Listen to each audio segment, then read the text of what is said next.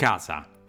È in arrivo una tempesta di tasse e spese sui tuoi immobili. Ciao e benvenuto alla nuova puntata del podcast Finanza Semplice di Alfonso Selva. Oggi puntata numero 121. Dimenticavo, prima di iniziare la, la, puntata, ti ricordo di andare sul mio sito www.alfonsoselva.it e di andarti a scaricare il mio libro gratuitamente per ora come investire i tuoi soldi senza sbagliare. Un libro agile, pieno di, di tanti grafici e immagini per eh, spiegare bene quali sono le basi degli, invest- degli investimenti, come fare per scegliere, eh, iniziare a capire come scegliere senza sbagliare. Beh, ora torniamo al, al podcast. Ma andiamo dritti alla puntata di oggi. Oggi ti voglio raccontare una storia. È la storia di Giovanni e di Pamela. Giovanni e Pamela sono marito e moglie, sposati da molti anni e con due figli di 20 e 24 anni, arrivati dopo qualche anno dal matrimonio. Loro si sono conosciuti all'università e dopo averla terminata hanno trovato un lavoro e si sono sposati, come la storia di tante altre coppie. Lui è un ingegnere che lavora per una grande multinazionale e lei invece fa l'architetto nel suo studio privato. Quando si sono sposati tanti anni fa non avevano grandi mezzi, avevano appena finito eh, l'università, ma grazie al loro impegno nel lavoro e alla loro bravura, negli anni hanno raggiunto un buon tenore di vita. All'inizio della loro avventura sentimentale e umana hanno scelto di non andare a vivere in una casa in affitto, ma di fare dei sacrifici iniziali e di comprarsi una casa. Nel tempo, con il crescere della famiglia e anche dei loro redditi, hanno cambiato casa, comprandone una più grande, con più stanze, per avere tutto lo spazio necessario per vivere in tranquillità e comodità con i figli che poi dopo un po' erano arrivati. Oltre a pagare le rate del mutuo per la nuova casa, grazie alla crescita dei loro guadagni e alla loro bravura, come ho detto prima, hanno seguito i consigli del loro promotore finanziario. Eh sì, ai tempi questo era il nome.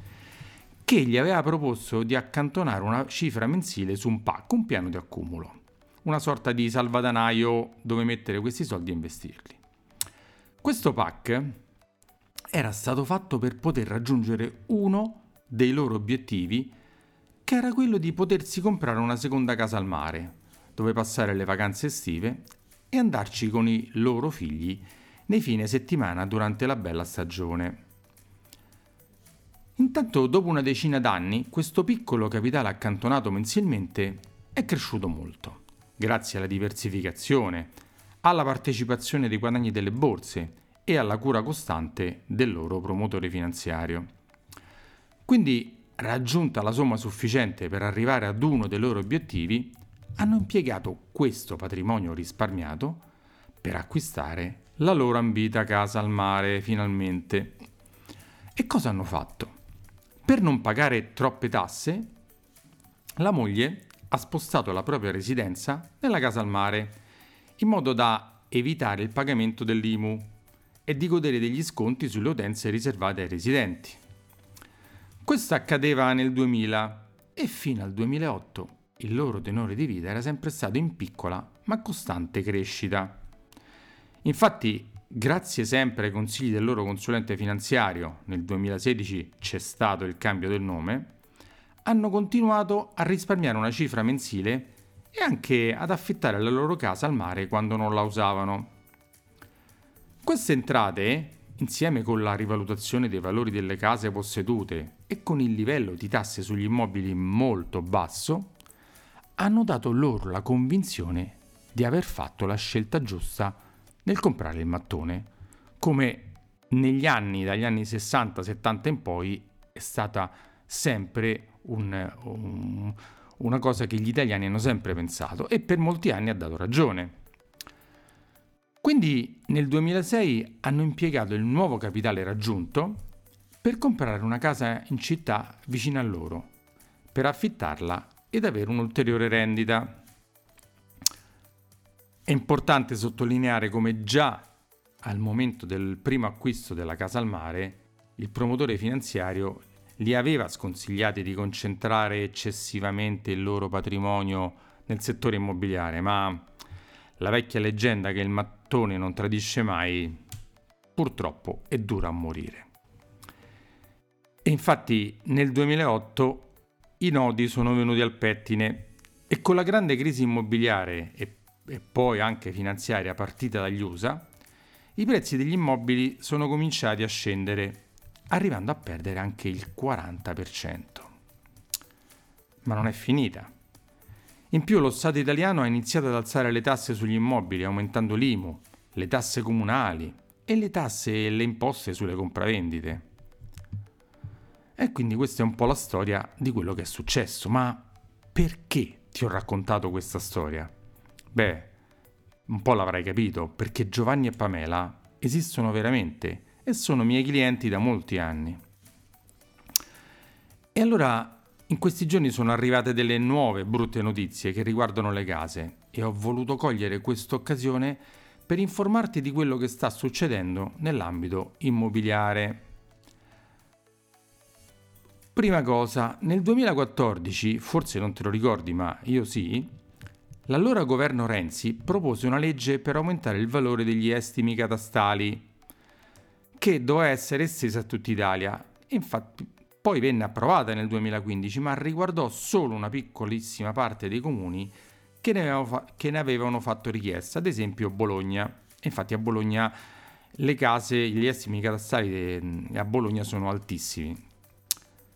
Oggi, nel 2021, a seguito di pressanti, pressanti richieste dell'Unione Europea e a causa del deficit dello Stato italiano, e questo lo sanno un po' tutti, è tornata di attualità la proposta di riforma e di aumento dei valori catastali.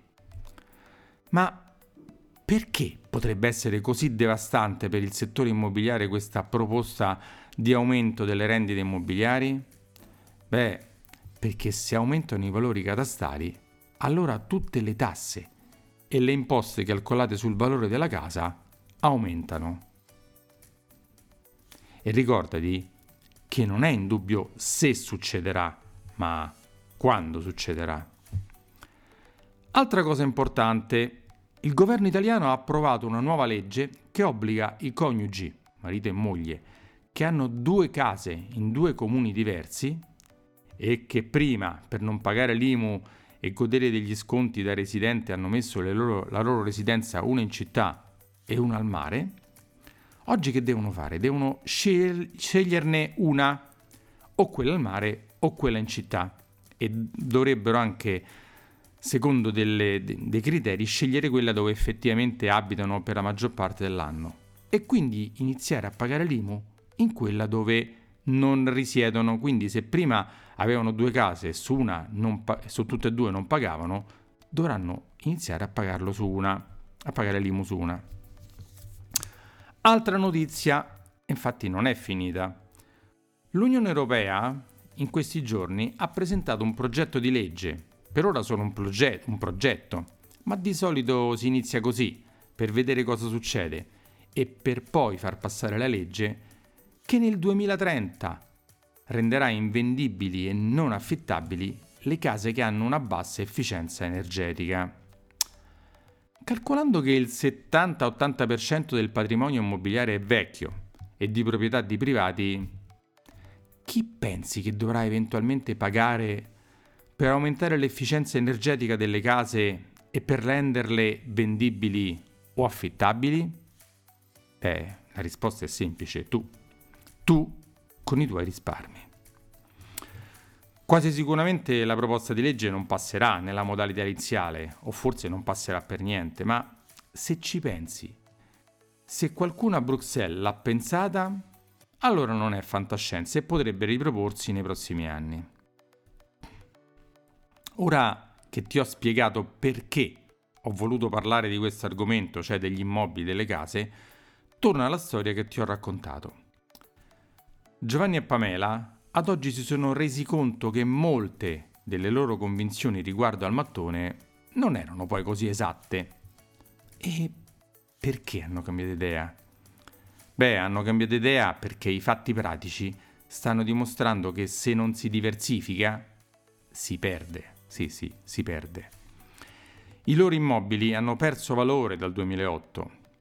A volte affittando queste case hanno avuto problemi nel riscuotere il pagamento dell'affitto. A volte hanno subito dei danni alle case da parte degli affittuari e dopo, per, renderla, per renderle nuovamente appetibili ad, ad altri inquilini, hanno dovuto pagare qualcuno per riparare i danni subiti. Certo, avere una casa di proprietà dove vivere è importante per dare stabilità alla famiglia, ma pensare che comprare una o due case per poter godere in tranquillità di una rendita forse non è più la scelta giusta. Infatti ad inizio del 2021 Giovanni e Pamela mi hanno chiamato per studiare un nuovo piano finanziario. Sulla base delle informazioni che gli ho fornito e dei ragionamenti che abbiamo fatto, hanno deciso di vendere la casa al mare e quella in montagna perché ultimamente producevano più spese grattacapi che guadagni. Appena venduti i due, i due immobili, gli ho preparato un progetto finanziario per soddisfare i loro bisogni che nel concreto poi sono di avere delle pensioni integrative per loro due e di avere un patrimonio da usare per aiutare i loro figli ad iniziare un'attività lavorativa. Quindi per dare anche a te la possibilità di valutare se rimanere con le proprietà immobiliari o diversificare in ambiti finanziari o simili, ti segnalo che tempo fa ho scritto un articolo sul mio blog e ho fatto anche un video per confrontare i vantaggi e gli svantaggi di comprare una casa o di investire in fondi comuni di investimento, quindi diversificare un po' propri, il proprio patrimonio. Se vuoi vai sul, sul blog, sul mio sito e trova questo, questo, articolo. Se vuoi puoi andare a leggere questo, anche questo, metterò il, il, lo scritto di questo podcast sul mio blog con il link per andarlo a trovare.